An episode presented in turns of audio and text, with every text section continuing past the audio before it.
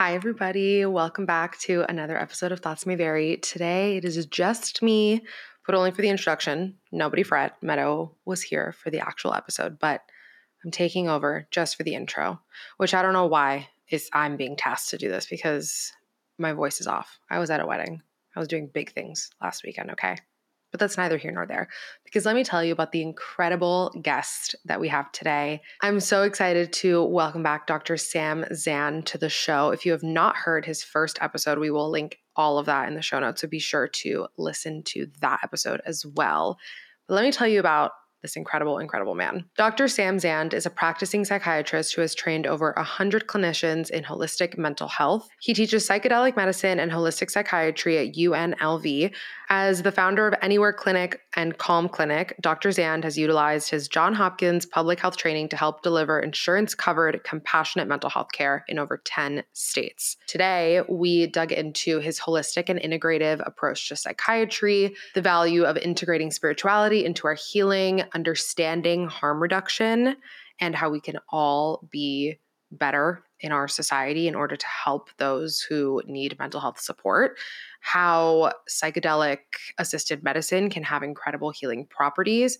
And we also talked about the future of medicine and mental health and where that intersects, and just so much more. This is such a jam packed, incredible episode. We're so grateful to you, Dr. Sam, for coming back on the podcast. You are welcome anytime. Please enjoy today's episode with Dr. Sam Zand. I'm Meadowlark. And I'm Gabriela. And this is Thoughts May Vary, the podcast that sits at the intersection of mental health, nuance, and community. And we're grateful you're here. And that's me. That's just a little bit about us. Yeah. And is that gimmicky enough for the people? Dr. Sam, welcome back welcome to the podcast. Back. Thank you for being here again. Appreciate it. We had a great conversation last time, so I'm happy to dive back in and really hopefully peel back some more layers and get to the more depth of what's going on in the world and our mental, emotional, and spiritual health. Oh yeah, we really only scratched Same. the surface, and we've been talking about it since since that conversation that we needed to do this again. So we're happy to be back. To be able to dive in. You also deeper. have the most grounding podcast voice yeah. of all time. So I'm like so excited to just listen to you yeah. today. Thank you. It definitely helps when I'm doing therapy, especially hypnotherapy. Oh my God, I bet. you were a radio host in a past life, truly. Yeah, truly. So we start off every episode, which you know because you've been here, but we ask all of our guests to let us know what they're currently unpacking. So, what are you currently yeah, unpacking today? That's an interesting question. So, I have been knee deep in social media. I've always had boundaries around social media to you know not let it affect my mental and emotional health mm-hmm. but very intentionally this month i've been on instagram and reddit and different channels communicating with everybody just answering questions that pertain to mental health bringing up discussion topics with the intention of just trying to educate and i've been learning a lot and really unpacking that mm. has been a little bit difficult at first uh, just seeing that we have a lot of narrative in our culture around mental health that regardless of how it started, and I'd love to talk about the history there too, but we're at a place where it's confusing and people are debating whether diagnostics are real, whether medications actually help us or hurt us. And there's so much polarity and division, I think, in this topic that I'm still unpacking mm-hmm. how to hold my voice in a way that's neutral and still loving and empowering, but knowing that some of the things that I want to say educationally might be received in a way that's defensive, in a way that mm shifts the identity and uh, understanding that some people have of themselves. And so I understand that that can be a little disruptive. And I'm really just trying to figure out and unpack how to communicate with the masses in a way that is getting education across is, is, the ultimate goal. That's well said. The second before you joined, truly, I turned to Gabby and was like, oh, Dr. Sam has been top of mind for me because I saw Rich Roll, whose podcast I love, post a reel with an interview of someone basically saying alcohol has no health benefits whatsoever and no one should be doing it and blah blah blah. And i you were in the comments really lovingly and fairly providing kind of like a harm reduction response and opening space for nuance. And i was telling gabby it was so cool to watch you do that. And i saw your name pop up and i was like oh yes we've been wanting to talk to him again. Like let me reach out. But from the outside looking in one you've done a fabulous job. And two I really resonate with that because even just having a podcast, mm-hmm. we have had to learn that. Like right. words can often fail us. And then the way Yeah. we can bring up topics, especially like these topics, you're holding a mirror to someone else, and things that can feel objective are not because we all have an experience right. of mental health. So it, it really lands differently for everyone. So I Absolutely. I resonate with what you're saying. What I've seen on that topic really is a lot of charged discussions around ADHD, around substances, around Oh yeah. the narrative that I'm trying to capture and help people understand is we don't know everything about the brain, right? Nobody's claiming we know everything about the brain. It's such a wild frontier of medicine that to have conclusive statements that are 100% science, it's very hard to do that in, in our industry in psychiatry and mental health. And so, how can we be more open to just different perspectives? And a recent post that I got involved in, and again, this is this is affecting my mental health a little bit. So I'm putting a, a, an end on how much I'm diving into these comments. Yeah. Um, yeah. Yeah. but a recent one that caught some controversy was an ADHD post that said there was an article claiming that two hours of phone use can cause ADHD. And everybody was just upset about the fact that someone's claiming you can catch ADHD or it can be caused by electronics. And my comment was simply that there is a genetic predisposition. We assume, we hypothesize. We don't know 100%, but we think the data is pretty consistent on that side. But that's a small piece of the puzzle.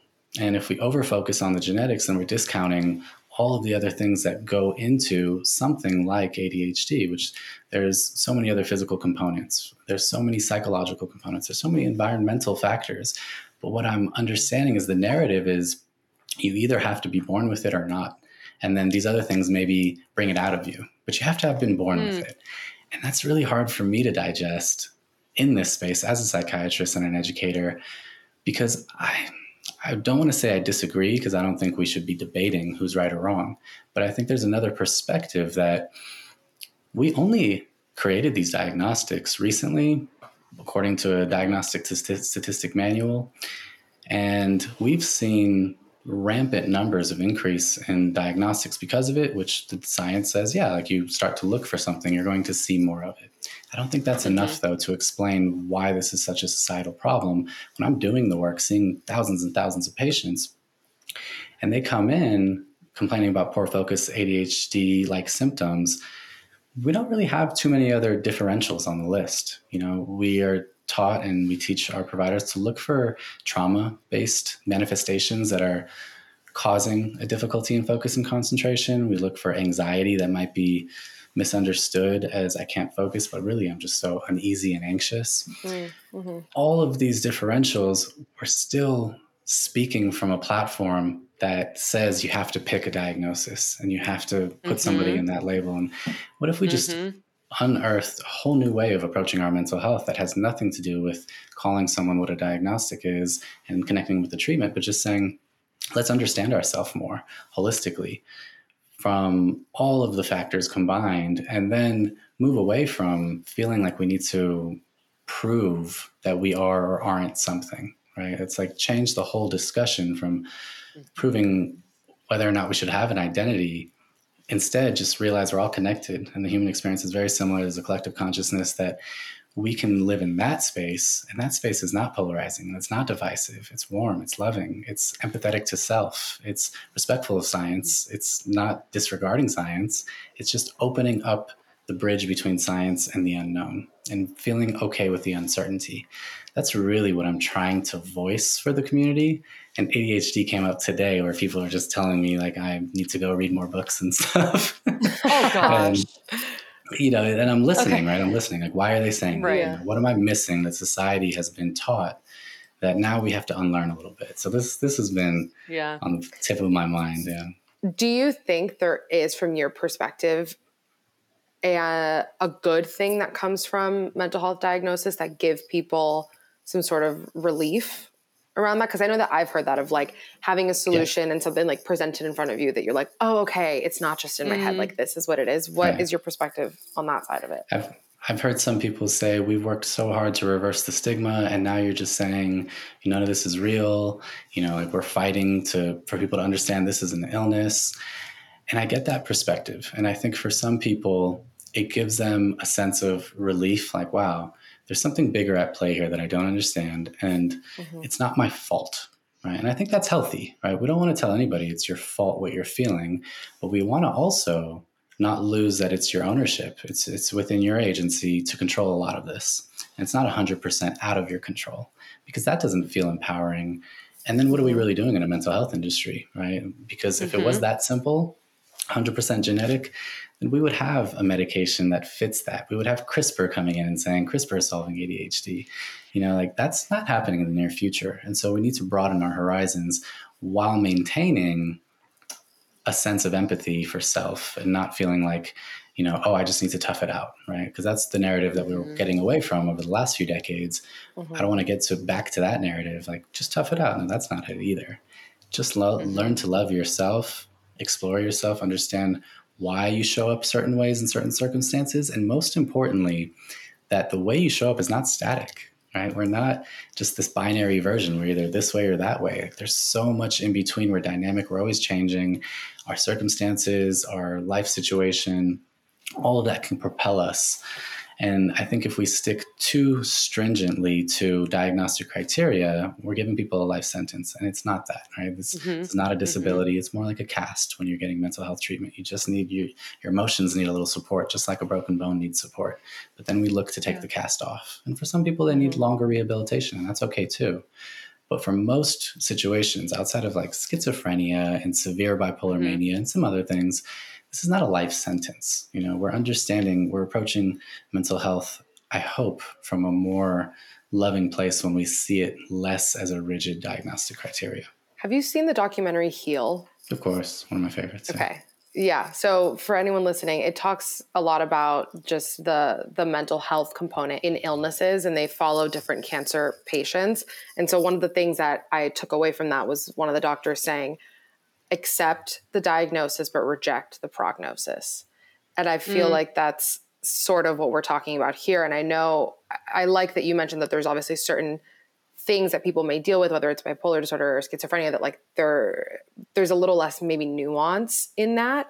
But I mm. think, mm. you know, with certain medical conditions or things that I've personally experienced, I know that when I'll catch myself often just recommitting to limiting beliefs. Like, for example, I have PCOS. So many women have PCOS, and I'll catch myself a lot being like, oh, this happens in my body, or I can't do that because I have PCOS, because I have PCOS. And then I'm just automatically limiting myself. Whereas I think the healthier approach, at least for me, has been to be like, okay, I have an understanding of what I have. Having this diagnosis has been really helpful for me because it's removed a level a level of wild frustration. So this mm. is helpful to have this information and these tools.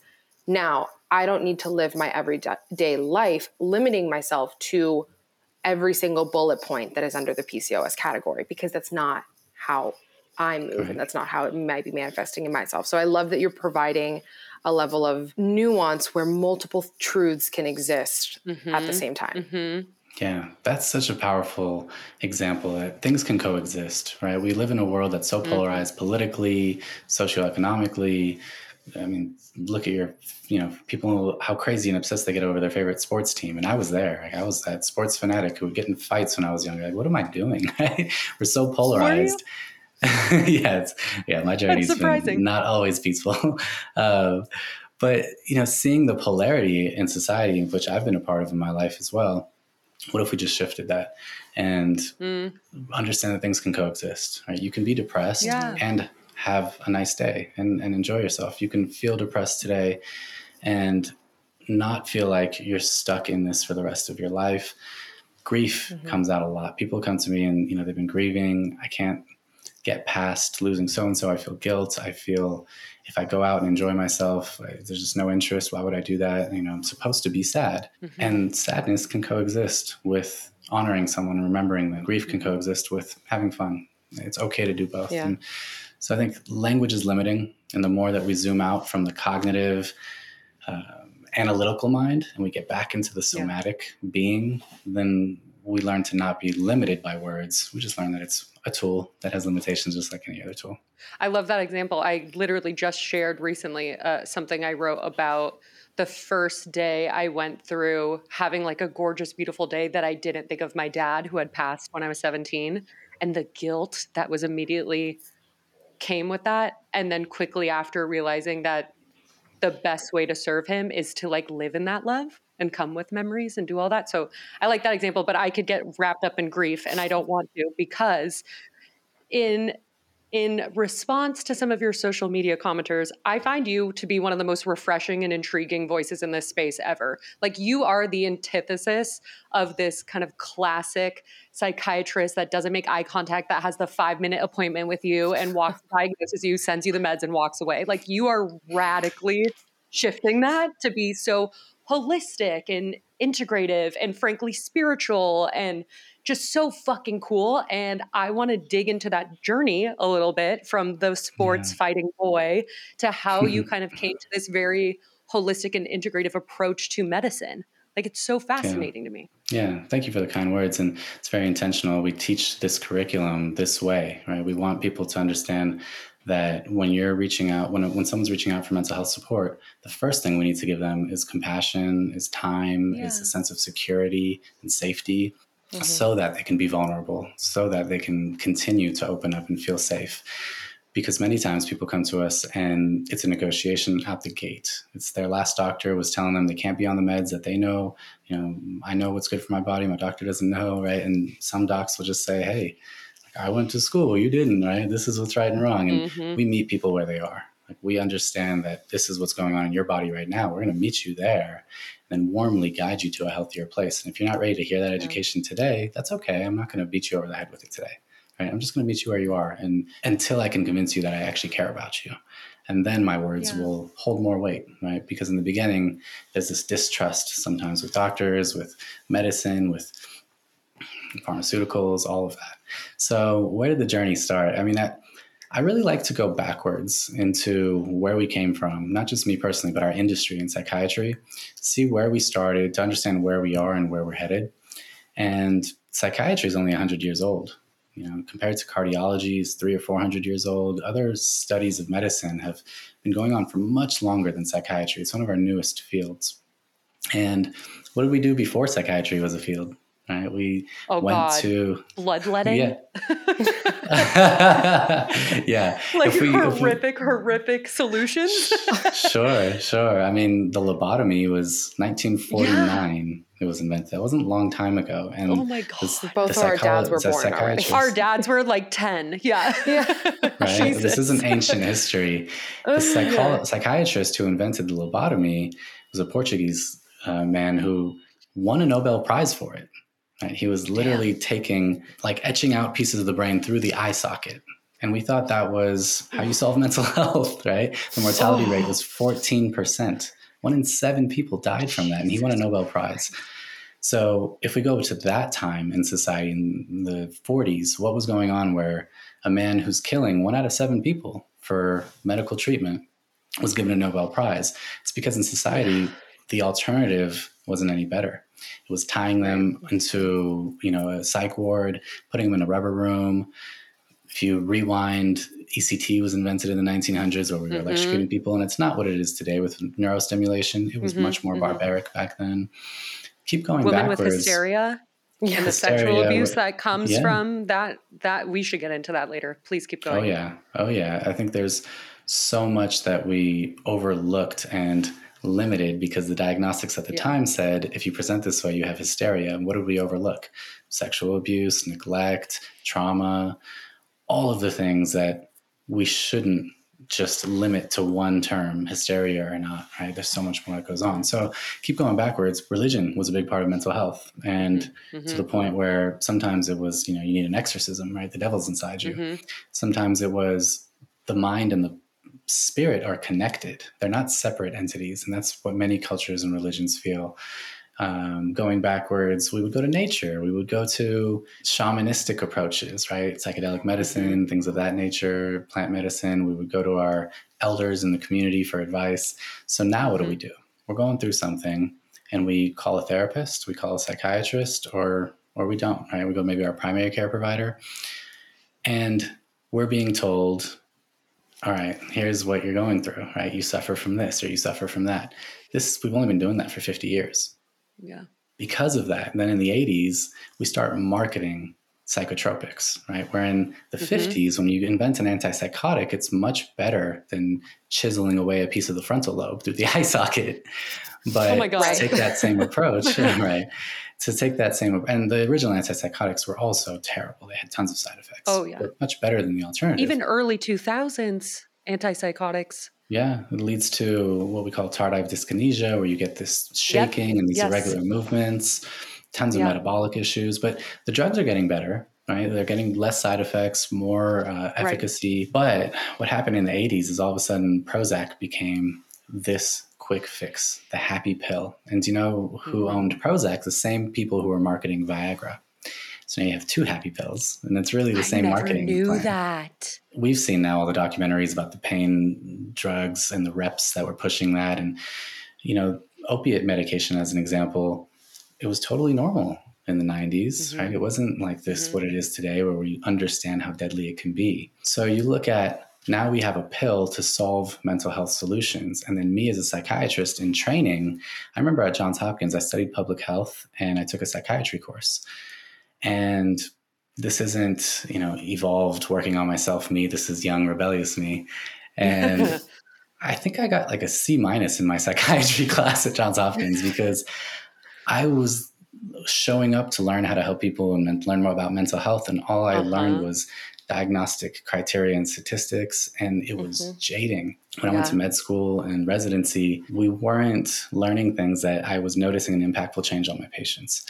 And this, you know, just to say, like, I had one of the best mentors ever. Dr. Mm. Gregory Brown at UNLV would teach us energy medicine. He would teach us hypnotherapy. Wow. He would teach us all these holistic um, outlets. Mm-hmm. But even so, one, I was too young to really get that at the time. But mm-hmm. two, it wasn't the first thing taught. It was like an elective class. Oh, by the way, if you want to mm-hmm. look at this, right? But first learn the meds, and this is how we practice. So if we understand that's where we came from, where are we going? I think we're learning that, you know, it just hasn't worked. 20, 30 years of throwing meds at people where maybe 10 to 30% are getting better why are we continuing in those efforts? And we're seeing, you know, everybody wants to hate on. I know we're on a podcast here, so I'll say big Parma, but you know, I, am not. the big I'm not a, yeah. I look, I like Parmesan. Like I'm, I, I, yeah. you know, I, I use their products. I, I speak for a lot of big cheese manufacturers. You know, like uh-huh, the, uh-huh. I don't think they're the evil that we're painting them to be. They're just a capitalistic endeavor right? And mm. now they're seeing that some of these holistic, neuroplastic, glutamatergic approaches are helping people more, and all the money is going there. No more money is going into SSRIs. We don't have any mm-hmm. more single serotonin meds in the pipeline right? This is ancient technology wow. now. So I'm excited about the future of big pharma and all mm-hmm. of the mm-hmm. future, you know, products they're going to come out with. If they follow the money and if we as the consumer give our money to the providers and the treatments that are actually helping us, things that are cutting edge like neurostimulation and ketamine therapy and MDMA therapy might come out this year, then they're going to chase after that too. So seeing where we were to where we are now and where we're going in the future for me, it's more optimistic. Yeah, we wanted to dive more also into talking about cultural and societal patterns and how yeah. those have impacted the rate, if impacted the rate of drug use, loneliness, depression, and if there's like a correlation sort of between those. And I would love for you to maybe identify some of those patterns and cultural, I guess, cultural and societal yeah. patterns that exist. And then if there are any steps that we can actively take as individuals that will impact the collective? Mm. What a beautiful question. I really love this topic. If we start again going through history, I think we learn the most from what we've seen in patterns in the past. If you look at drug culture through time, the predominant drug over the majority of human existence has been alcohol. And alcohol wasn't used primarily just to get drunk and have a good time. It was a preservation of clean water. It was used to hydrate, which science has taught us is probably not the best option, but you have a little bit of alcohol, it keeps water clean. And that's how we were hydrating as a society. So if you follow three things, what we drink, what we smoke, and what we're given through medicine, I think you really see cultural shifts in, in the way that drugs influence and impact society at large. And this is a really fascinating story. So we used to be all farmers, right? Past the hunter and gatherer stage, we started to create kind of communities and we started to farm. And that was a huge, huge part of our human experience. And farming led lend itself to kind of drinking, right? Like you, you hydrate with your alcoholic, whatever it is, whether it's a beer or a wine or just a very low percentage alcohol, but it keeps you hydrated, keeps the water clean. And farming makes sense, right? You're enjoying the sun, you're outside, you're having a brew. Then all of a sudden, we changed the way in which we purified water and we started to boil it. And we started to have tea and coffee much more commonly in society. And caffeine became a very predominant drug. And a lot of people credit that change from alcohol to caffeine largely in society to the uh, start of the Industrial Revolution, where it's like, let's get out of the farms now and let's get into the factories. Let's get busy. Right? What does caffeine do mm-hmm. for us? right? It gets us going. Mm-hmm. Amped and up. So, yeah. right? And so if you look at those two examples, what we're drinking really influenced the way that we were functioning in society. What we're smoking, I think, matters a lot too even tobacco, nicotine, it's another stimulant, right? It gets us going. It fits right into that industrial revolution. It fits into saturating cities and being busy, that New York City kind of lifestyle. What are we smoking now? Most states have made legal marijuana, right? And uh, marijuana's been around forever, but it's probably the highest prevalence it's ever been because it's capitalized in, in, in, a free economy where you can just access it. So what's happening? Right. Well, we're not working as much as we used to right? Like marijuana kind of calms you down a little bit. And where does that shift take us? We've isolated. On top of COVID, you have all these states giving out legal marijuana. Now we're used to being more introvert. We're used to being maybe a little analytical. We're used to being inside. We're used to not getting out as much. It's not certainly as social of a drug as alcohol was. And so you see those trends and you think, all right, what else are we consuming as a society over time? Um, the medicines that were given in prescribed meds. If you remember Quaaludes and you've seen in the movies and all these really heavy things, we used to give out. I mean, before we even get into medication, cocaine was in Coca Cola, right? That's where it came from. Like that was a stimulant that we put into our products and mass consumerized. What are we drinking now? Corn fructose syrup, right? Chemicals and fake sugars and artificial sweeteners. And what's that doing to society? It's making us a little bit unhealthy, right? Obese mm-hmm. slows slows us down. It impacts and increases depression and anxiety because we know all that inflammation in the body. And this is not on an individual basis, this is on a societal basis. So if you go now right. into prescription drugs, we were giving out, you know, things like morphine and heroin and opiates um, very, very largely in the 90s. In the 70s, 80s, it was used for operations and things of that nature. In the 90s, it was just used for pain. And if you have pain, this is a solution.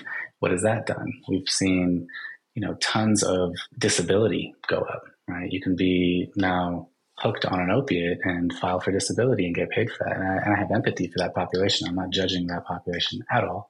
But if you look at the societal trend, now we're giving methamphetamine to children, to our athletes, to our hard workers, to people who really want to do their best and be their best lot of them are falling into this niche of, well, I'm, I got diagnosed ADHD and a doctor gave me this amphetamine derivative and it feels great. Now I'm productive. Where are we shifting? We're now seeing a lot more psychedelics and it's opening our mind and it's expanding consciousness in a time that I think is so necessary and so needed.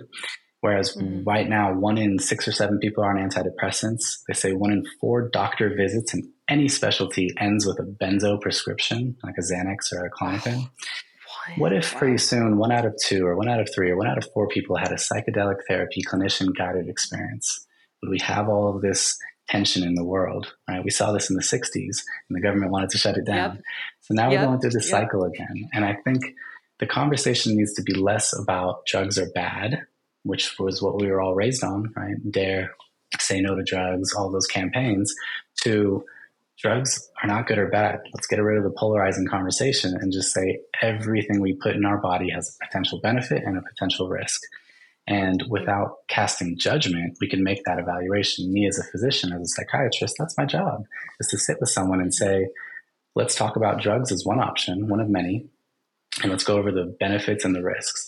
And so we're at a point where I think many of us are holding on to medication because of chemical dependence, because doctors put it into our regimen and we didn't realize now we're stuck on it. We're holding on to it because we want to be our best self. And we were taught we got to take this to be our best self. And we're neglecting so many other facets. Um, and we're just shaming people, right? The posts about alcohol. I wasn't on Instagram to say alcohol's good, or I wasn't there to say that all of the facts we're seeing about alcohol, that it's causing cancer or that it's causing problems, that that's wrong. No, like, there's science there's research there, and I support that. If you want to live your healthiest life, you probably shouldn't have alcohol in your diet. Um, however, what's the truth? If we're meeting society where they are, we're not meeting a society who's never had alcohol. We're meeting a society mm-hmm. who's largely ingrained in alcohol as a social custom. It's so normalized. Mm-hmm. And so rather than mm-hmm. shaming it and telling people it's bad, why don't we just educate and understand, well, what are the potential benefits and what are the potential risks? And how does that affect me individually? That's where I think this conversation needs to shift towards. It's so interesting. I think of every, I mean, one, I just resonate with everything you're saying. And two, I think of drug use that has been so stigmatized, that's so hard to go through, that has all this nuance attached to it, like people in my family and the community that my husband still serves of like unhoused folks that also experience severe mental illness. And it's almost like this chicken or an egg scenario of your mental health was so bad we gave you the drugs but now the drug effect is so bad that like you can't even parcel them out from each other. And couple that with existing in survival mode or extreme poverty or being unhoused, you don't even have the space to think about your mental health because you're thinking about like where am I going to sleep tonight and will I be safe? So it, it, becomes so such an easy excuse to throw a Prozac to someone like that to think, oh, let's help them not think they're in survival mode to move up, but it, it it's just not a real solution. And I know we spoke a little bit previously about how plant medicine is a different drug alternative into like helping alleviate these issues. So I'm wondering if we like even scale this back to just people in survival mode.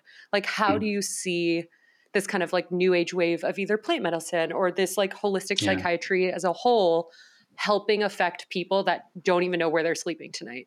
Maslow's hierarchy of needs, yeah. like you've got to maintain yeah. your comforts, your security, your food, your shelter, your societal uh, connection, which we, we forget about that one too.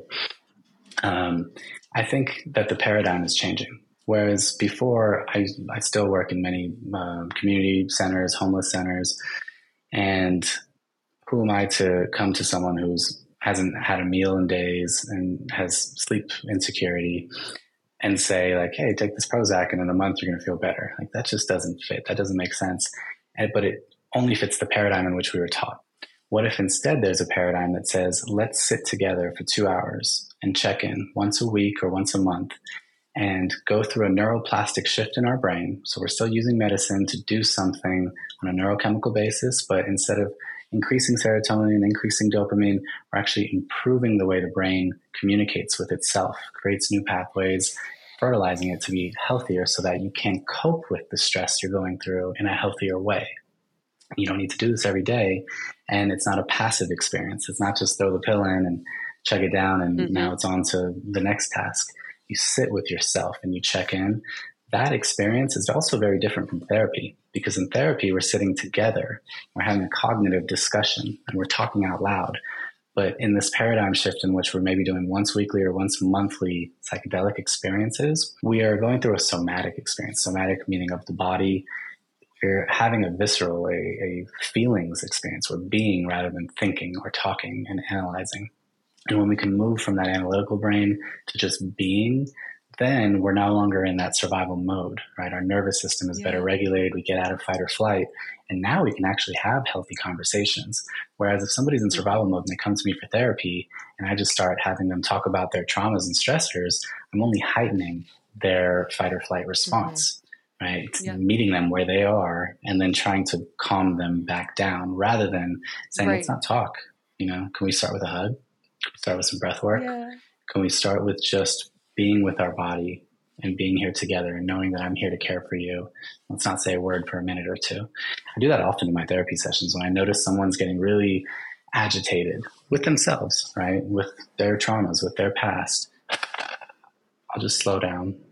I'll just take a deep breath I won't say anything. And I'll just let them sit with themselves and then I'll encourage them to connect with their breath. And then we'll get back into the conversation. And now we're having healthy therapeutic conversation. Whereas before, if I continued in that pattern, I'm actually only damaging them further. How'd you learn the art of space holding? Like, was that also with this mentor or in school? Because you have a very different approach than what is taught in school. Thank you. I think that uh, Dr. Brown is a fantastic teacher and mentor. And he definitely taught us a lot of these skills. What we learned in residency, me selectively, what I learned in residency, I was trying to, you know, not pay attention to a lot of things I didn't agree with. But what I really learned was how to deal with my emotional state when in an mm. uncomfortable situation with a patient. We call that countertransference. And, mm-hmm. you know, in therapy and psychology, it's the same thing, right? Someone brings up a trauma in their life that strikes a chord of a trauma that you had in your life. All of a sudden, you're not fully present to them because you were triggered. Mm-hmm. And I think four years of residency, more than anything that I learned, was how to get past feeling triggered in session and instead being fully present to the person that I'm with. The most important part of my day is when I'm with my patients because I get to not focus on myself at all. And that's so uplifting for me. It's so soothing and healing for me. And I learned that over mm-hmm. practice. There was one patient when I started my career early who she came in and she was waiting in the waiting room. This was at a community center. Um, she was visibly upset. I think she was waiting a long time. We had a big wait that day.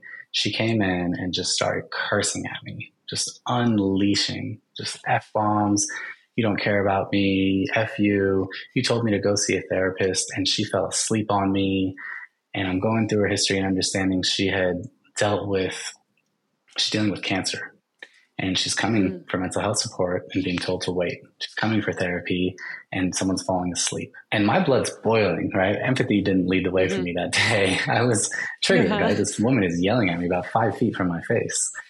And internally, I told myself, keep showing love, keep loving her. This is the challenge. Like, mm. this is mm. what you trained for to take this animosity and digest it and regurgitate it back with love and heart alchemy. You know, right? And she look, she didn't mm-hmm. change that day. It's not like she's like, oh my god, this guy yeah. didn't continue. To, but I changed that. But day, you did, yeah. Right, and that yeah. ripple effect to then be able to continue being there for her and other people like her. Holding space just became an experience, a, a trained lesson through experiences like that. That is so Ram Dass coded. I'm obsessed. I love that.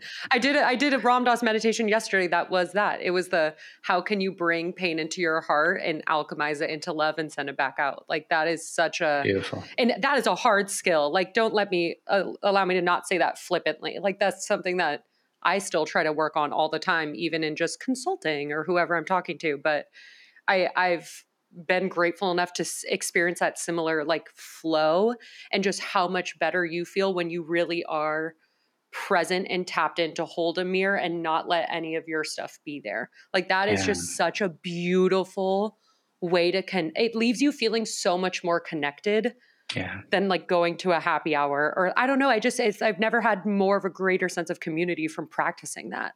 Right, right. We think about how we can impact the other person, but I think we overlook how much that impacts us. Yes. We do a yeah, lesson yeah. on time orientation thinking, or how much of our thoughts are stuck in the past where we tend to get mm. depressed, mm. how much of our thoughts are stuck in the future where we tend to get anxious, and how much of our thoughts are in the present where we find fulfillment.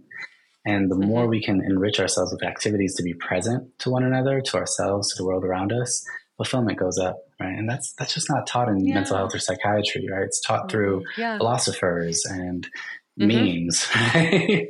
and yeah.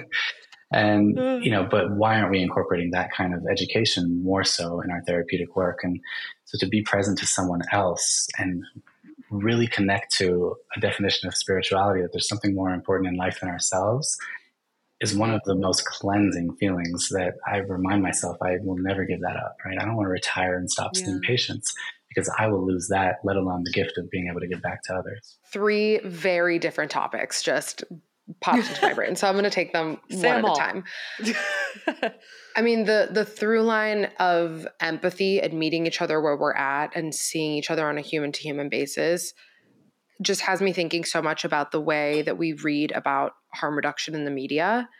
And mm. I would love to have more of that conversation for people because I don't fully understand it. And I know there's a lot of people that don't fully understand when we see, you know, here are free clean needles and he, the way that it's, you know, publicized in the media. And I was just wondering if there's anything that you can offer, a perspective you can offer us to help understand how there's a difference between harm reduction and enabling somebody's mm. addiction. Enabling would be ignoring, neglecting, acknowledging, but allowing something to continue, right? And usually it's done passively, not proactively, um, because we're we're not meeting that difficulty head on. We're not trying to go mm-hmm. through it, we're trying to go around it. Where harm reduction, I think, is meeting someone where they are with empathy and with love and understanding, and understanding that if we tell them not to do the thing, if we make them out to be bad, if we judge them and shame them, I mean, it doesn't take a rocket science or, or a psychiatrist to understand that that's that's not going to be a healthy motivation for that person. Right. If I tell you right now, don't think of an elephant, like what are you doing? right. You're, you're, thinking of an elephant, right? But if uh-huh. I said think of a giraffe, well then you're going to think of the giraffe. And by doing that, you didn't think of an elephant. And so if we tell someone not to do something, this is like child psychiatry, child psychology 101, right? We need to use words very intentionally to guide people to where we think that, you know, as a parent, what's healthy for them to be for ourselves and our self-talk what's healthy for us to think. And if we constantly tell ourselves don't do something well the craving is going to go up the attention will go there. So harm reduction mm-hmm. says i'll go to your extreme example of giving clean needles. In canada they do this very openly with the heroin community. Where it's mm-hmm. come in you get a free needle. But it's not just that. You get care right? You get a bridge towards understanding why you're at this place that you're at building motivation towards finding something healthier for yourself and a continuity to get you there. And so harm reduction isn't just, you know, giving someone a free needle and say, have at it. It's meeting them with that needle because you know that if they don't take that clean needle, they will likely have a mm-hmm. dirty one or at least a clean mm-hmm. one without any love, empathy, or communication and education attached mm-hmm. to it. One of the things that I work with a lot of people in the recovery space, I've, I've been medical director of several rehabs. Um, I've got a dear friend of mine who I saw today. We went on a hike, Darren Waller, who's a huge advocate in the recovery space. He's a professional athlete who speaks openly about his journey and how he went from doing all these different drugs to now cleaning up his sobriety. And one of the conversations I have with him is, what are you know what are the thoughts? Let's open a discussion around what seems to be in the recovery community. The solution is sobriety, or what, right? We're all leaning towards sobriety. Like there hasn't been that many other options to say, this is something that maybe we can not demonize, right, the drug, but instead understand self. And then the need and the pattern behavior on the drug won't be as present. This is where neuroplastic mm. therapy comes in. We actually use ketamine therapy in the recovery world for someone who's post detox, meaning they're not still abusing the mm-hmm. substances. They've already recovered, but they're having challenges staying you know, in their sobriety. So with Darren, he's openly talked about how plant medicine, psychedelic journeys, ketamine therapy has helped align his sobriety and strengthen it. And the discussion, the mm-hmm. challenge I have is, is there ever an appropriate time to not preach sobriety to the recovery community and to really just talk about harm reduction, talk about interacting with drugs in a healthy way rather than an unhealthy way? And a lot of that community will say, no, we are addicts. How do you start any AA meeting? Right? I am an addict. It's an admission. Is that the programming that's really helpful to keep reminding ourselves of a perceived illness rather than creating a new pathway? Almost it's like saying, telling someone, don't look, don't think of an elephant. You know, instead, could we mm-hmm. just start talking about what are the harm reduction tactics? What are the ways in which we can interface in a healthy way with what's going on in society, which might be, you know, rampant alcohol, marijuana, etc. Um, but that to me is the big differentiation: is not just telling someone don't do it, but rather showing them what they should do. And that, that I think differentiates enabling between harm reduction. This to me just goes right back to spirituality too, because I think in addition to offering the love and support and education with a free needle, you're also providing with someone to hypothetically live another day to possibly like recover or not. But just the value of that life by offering them another solution than doing like I've seen it firsthand and it just it does feel like it stems from that place of empathy and value and respect for another another human life in a way that I, I, I mean I'm I'm getting big picture and spiritual here, but I don't, uh, it just, it hurts my heart because that that community is so fucking stigmatized and like yeah. so judged. And who needs love and support and the the opportunity to live another day more than that you know? But right. gabby please I, i'm taking this 100 places. Go back to your other two remaining topics. Oh um, well spirituality but we'll end with that because i'm like i have so much in there. But we also just since we were talking about the unhoused community already and um just the hierarchy of needs we know that well, the, I mean, the statistic is staggering. I have it written down, but more than 90% of yep. unhoused women yeah. have experienced severe physical or sexual abuse. And I'm curious about how this medicine or psychedelic psychedelic assisted therapy and medicine can potentially assist in healing from sexual trauma. Let's use uh, sexual trauma as an example to understand the platform in which we would address this, right? As a professional in the mental health space, if the topic we want to process and understand is you know, what of the sexual abuse that maybe I repressed or didn't tell me about anybody about, or I told mm-hmm. someone and they didn't, they didn't take action, and I was uh, at a young age and I feel injustice or neglect. All of these things can come up. Let's look at it through four categories. And this is how I like to simplify things for my patients biologically, psychologically, environmentally, and spiritually. Biologically, what happened, right? and and I wouldn't do this on day one. It's like, okay, well, let's you know, sure, just sure. met you. I'm your therapist. Let's dive into this deep. Like, no, this takes time. but, um, but on the biological side, you know, there was a physical trauma, right? And and we hold that in our nervous system. Body keeps the score. Everybody's read that book. Mm-hmm. Um, there is a nervous system that it, that needs love, that needs relaxation, that needs attention, that needs to be well regulated because of the trauma that impacted us physically, how does that actually pertain to our, our sexual health, right? And and that then kind of borders into our relationship health and our environmental health mm-hmm. and the way we've communicated and interacted in romantic and intimate relationships. How has it strengthened us? And that's something I think we overlook, mm-hmm. Right? Because we always go to trauma and we always ask all the negative questions because that's what we're taught to diagnose something. But we all know that trauma breeds resiliency. And while mm-hmm. we're never justifying or okaying what happened, it's our choice to say, I learned, it made me stronger. I learned about injustice in the world and how to process that. The shadow comes up. And so I'm bouncing mm-hmm. around, but psychological, psychologically, it's how do we process from that trauma? And the inner child work of it is who was there for us at the time? Were we on this journey alone? Did we have someone who actually really cared and we spoke up to and they were there for us? did we say something and they neglected that and overlooked it? And that then relates to the way in which we hold um, relationships and, and, the ability to connect and trust and love and um, have you know either codependency or attachment detachment issues and all those things that may come up again from a place of objectivity and no shame or judgment right we're just mm-hmm. looking at ourselves as as we would someone else who's been through something difficult with empathy and care so then psychologically going through all that, environmentally understanding how that's impacted us. Now spiritually, I tapped on into this a little bit. I think when we talk about spirituality, it's really easy for me to bring up these days. Whereas I know a lot of my new practitioners and when I was early in my training, asking spiritual questions is hard because people get weird and awkward and like mm-hmm. there's mm-hmm. conflict that they're holding on to and like, why are you asking me this question? But it's just, you know, what are your thoughts about the unexplainable things about the world? Why are we here? What happens after we pass? also, how do we explain the injustices? How do we explain those things that happen to us that probably shouldn't have in our mind and our perception, but they did? So are we still holding on to resentment or um, a feeling that the world is a scary place? That's a spiritual feeling. My veterans who have gone through tons of difficult things from you know having to kill people to seeing people that they care about being killed to a lot of sexual trauma in the veteran community of, you know, any, any sex or gender. Now I've built a story, a narrative that's I'm serving my country, but then what happened? And I'm now left with this post trauma residue that nobody's addressing. And it leaves this spiritual discord where I lose faith in the world. I lose faith in humanity. I lose faith in a higher being or whatever it is that we align with.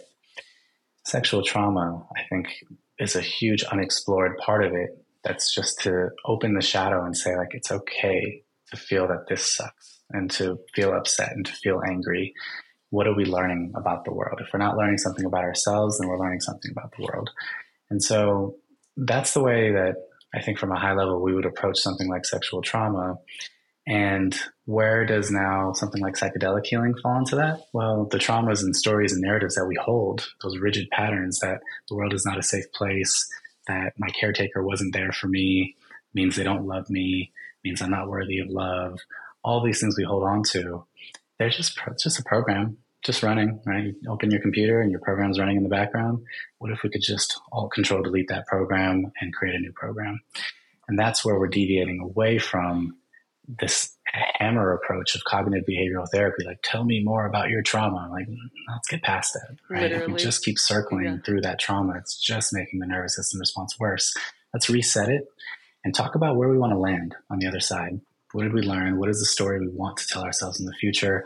And many people arrive to make your mess your message, you know, like help others who are going through it. And in that way, purpose becomes somewhat obvious, you know, but difficult through the journey. And so I have so much empathy for any population that's been going through a trauma and made to feel like it's not okay to explore it, process it, talk about it, feel bad about it. Mm. Like, let's bring it up and let's have healthy conversations that aren't ruminating on the topic, but they have a destination, a compass, an alignment of where we're shifting and reframing. We can't delete, we can only reformat. Mm-hmm. That's really tying all the work together from a physical, psychological, environmental, spiritual place that nothing more I've seen than immerse, immersion retreats, being together, having actual communion and touch, um, psychedelic medicine, resetting ourselves, meditation, breath work, really diving into the soul searching part of this. That's where the solutions come. I, I have one fun ending question for us, but before I, I skip to that, you kind of touched on this already, but I want to give space for a separate answer outside of the context of just this sexual health example of where do you see the future of spirituality coming into medicine and healing? Or what are your hopes for the way in which we move into this in the future? You've touched on this a little bit, but I, I think we need more community. You know, the one on one is great, and I, I, I always will see my patients. You know, very often we get out of these virtual visits, and if I'm in town where they are, I'll say, "Let's go on a hike." You know, like let's go talk mm-hmm. together. We need that touch. We need that intimacy together. For spirituality to merge with medicine, it needs to be both private and intimate, but communal. And so, you know, those are opposite words, right? And and I think to merge Holding those two, two things, again. right, they can coexist. Yeah. And so, can we be together and respect our intimate, private journeys and support each other together? I would love to one day go to a congregation, church, temple, mosque, whatever it is, and hold space where anyone from any religion can come in and we can just focus on the commonalities, the love, the ethics, the morals, the virtues, and then create private time. Just say, now take your own path, your own understanding, and maybe with a community, a sub community, or just internally with your own understanding of this world, be it God, a higher power, the universe, nature, whatever it is, and hold both of those spaces together. What if mental health professionals started some kind of a new spiritual movement where we're not preaching any doctrine other than mental health messages, you know, and then encouraging people to find their own truths within that. I'll join you in it. That's my yeah. true. And, and, this is my know, entire life mission statement. Right. But degrees of separation from that, you know, we've seen it patterned in the past turn into cults and turn into abuse and oh, turn yeah. into things, yeah. right? Oh, so oh, yeah. it just how do we find that integrity to, to do this in a loving, compassionate way that will not be manipulated for alternative benefit? And, you know, I just have faith in the world that continue if we all continue to put more love out there, the collective consciousness will evolve. And we'll be able to have these higher level conversations. You know, all the memes about the aliens coming in and just seeing us as like a prehistoric mm-hmm. being that doesn't understand collective consciousness, right? And we're still at war with each other. What if yeah. in 10, 100, 1,000 years we've evolved communally to realize right. that that reactionary basis it's not the way we should be interacting. And if we lead with love and empathy and understanding, you know, we can all have these outlets and, and just thrive and be healthy and be connected. Truly my hope too.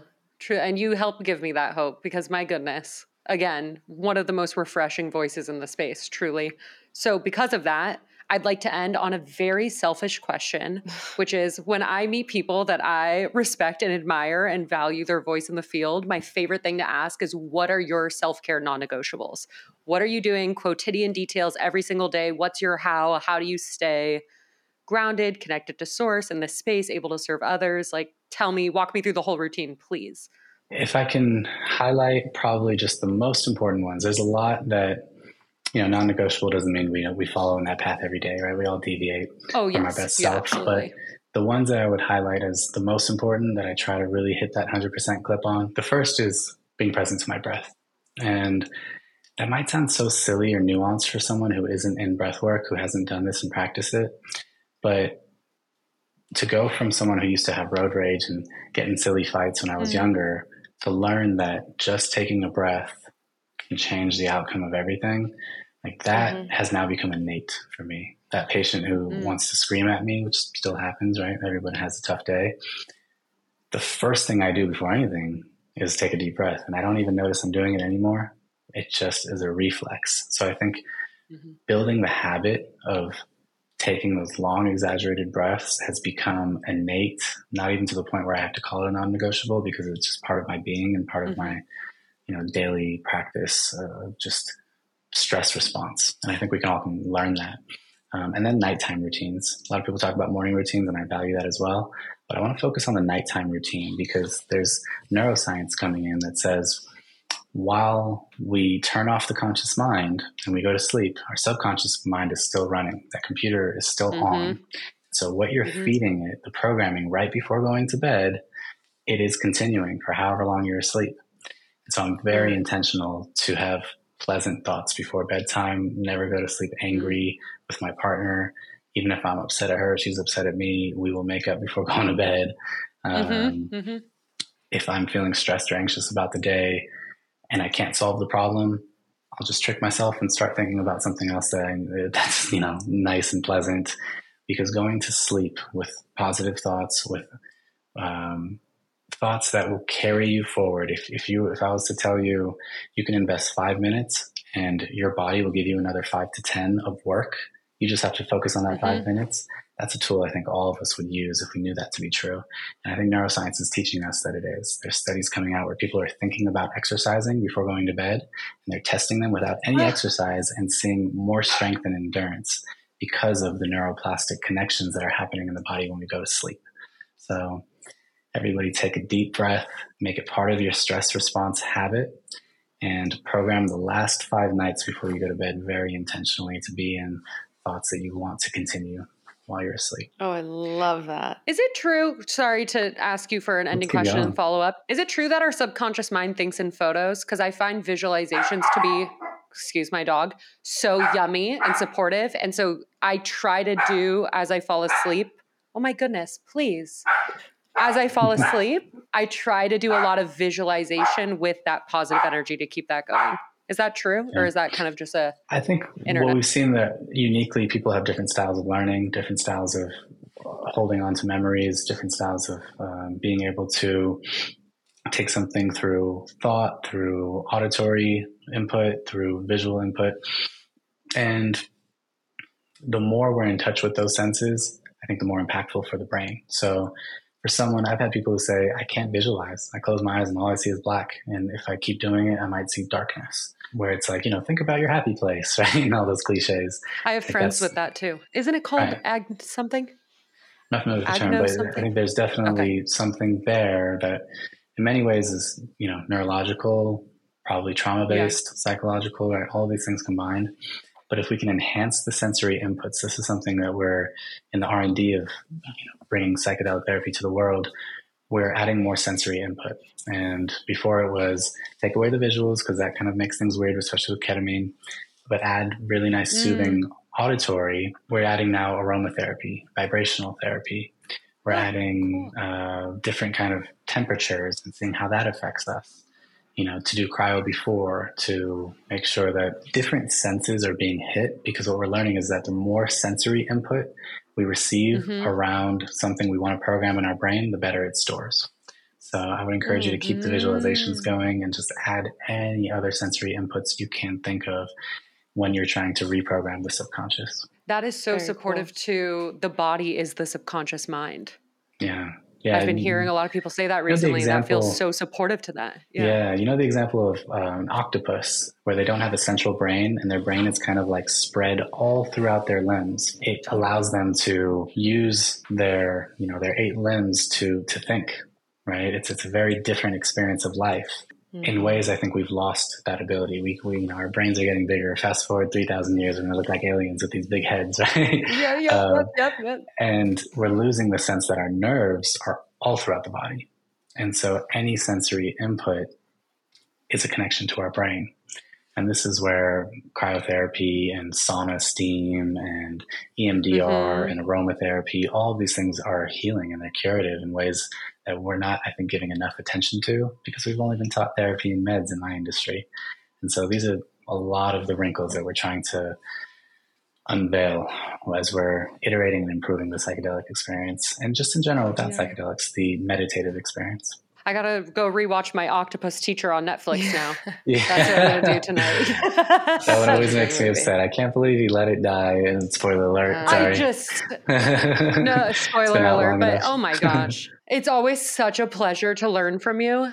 Oh my gosh, it's so lovely every time. I can't wait for you to come back again. I just like again admire your voice in this space so much. I Mhm. think it's so needed, and I'm so grateful for the work you're doing and for putting up with social media and getting the voice out there, even when it's a little radicalizing and hard. Like we need it. We need Yeah. it. So thank, you for so doing much. it.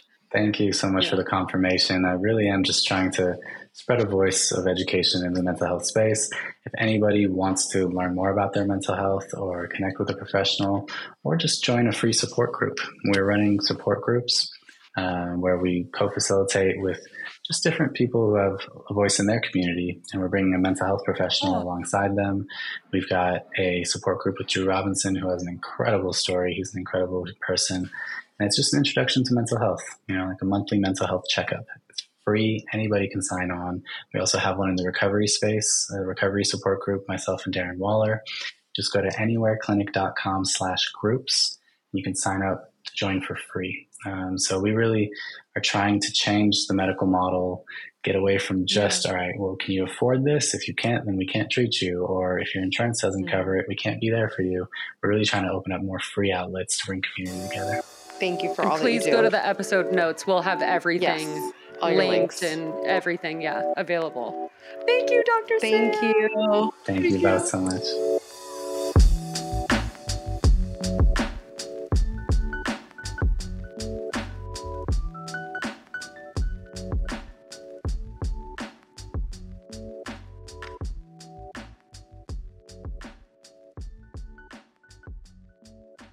How's it going, y'all? It's Aaron. Don't let your Monday suck. Don't have those Sunday scaries. I'm tired of everybody waking up in the week saying, ah, shit, it's Monday. You know what goes down? TMV releases every week on Mondays. Make sure you rate and review wherever you get your podcasts. And if you're watching YouTube, yes, TMV has a YouTube. Be sure to subscribe and ring that noti bell and never miss a thing. And also, join the TMV Familia by joining the Thoughts May Vary Patreon and by following at Thoughts May Vary Pod on Instagram and TikTok. Thank you for listening. Great. There you go. Thanks, AB. Got y'all.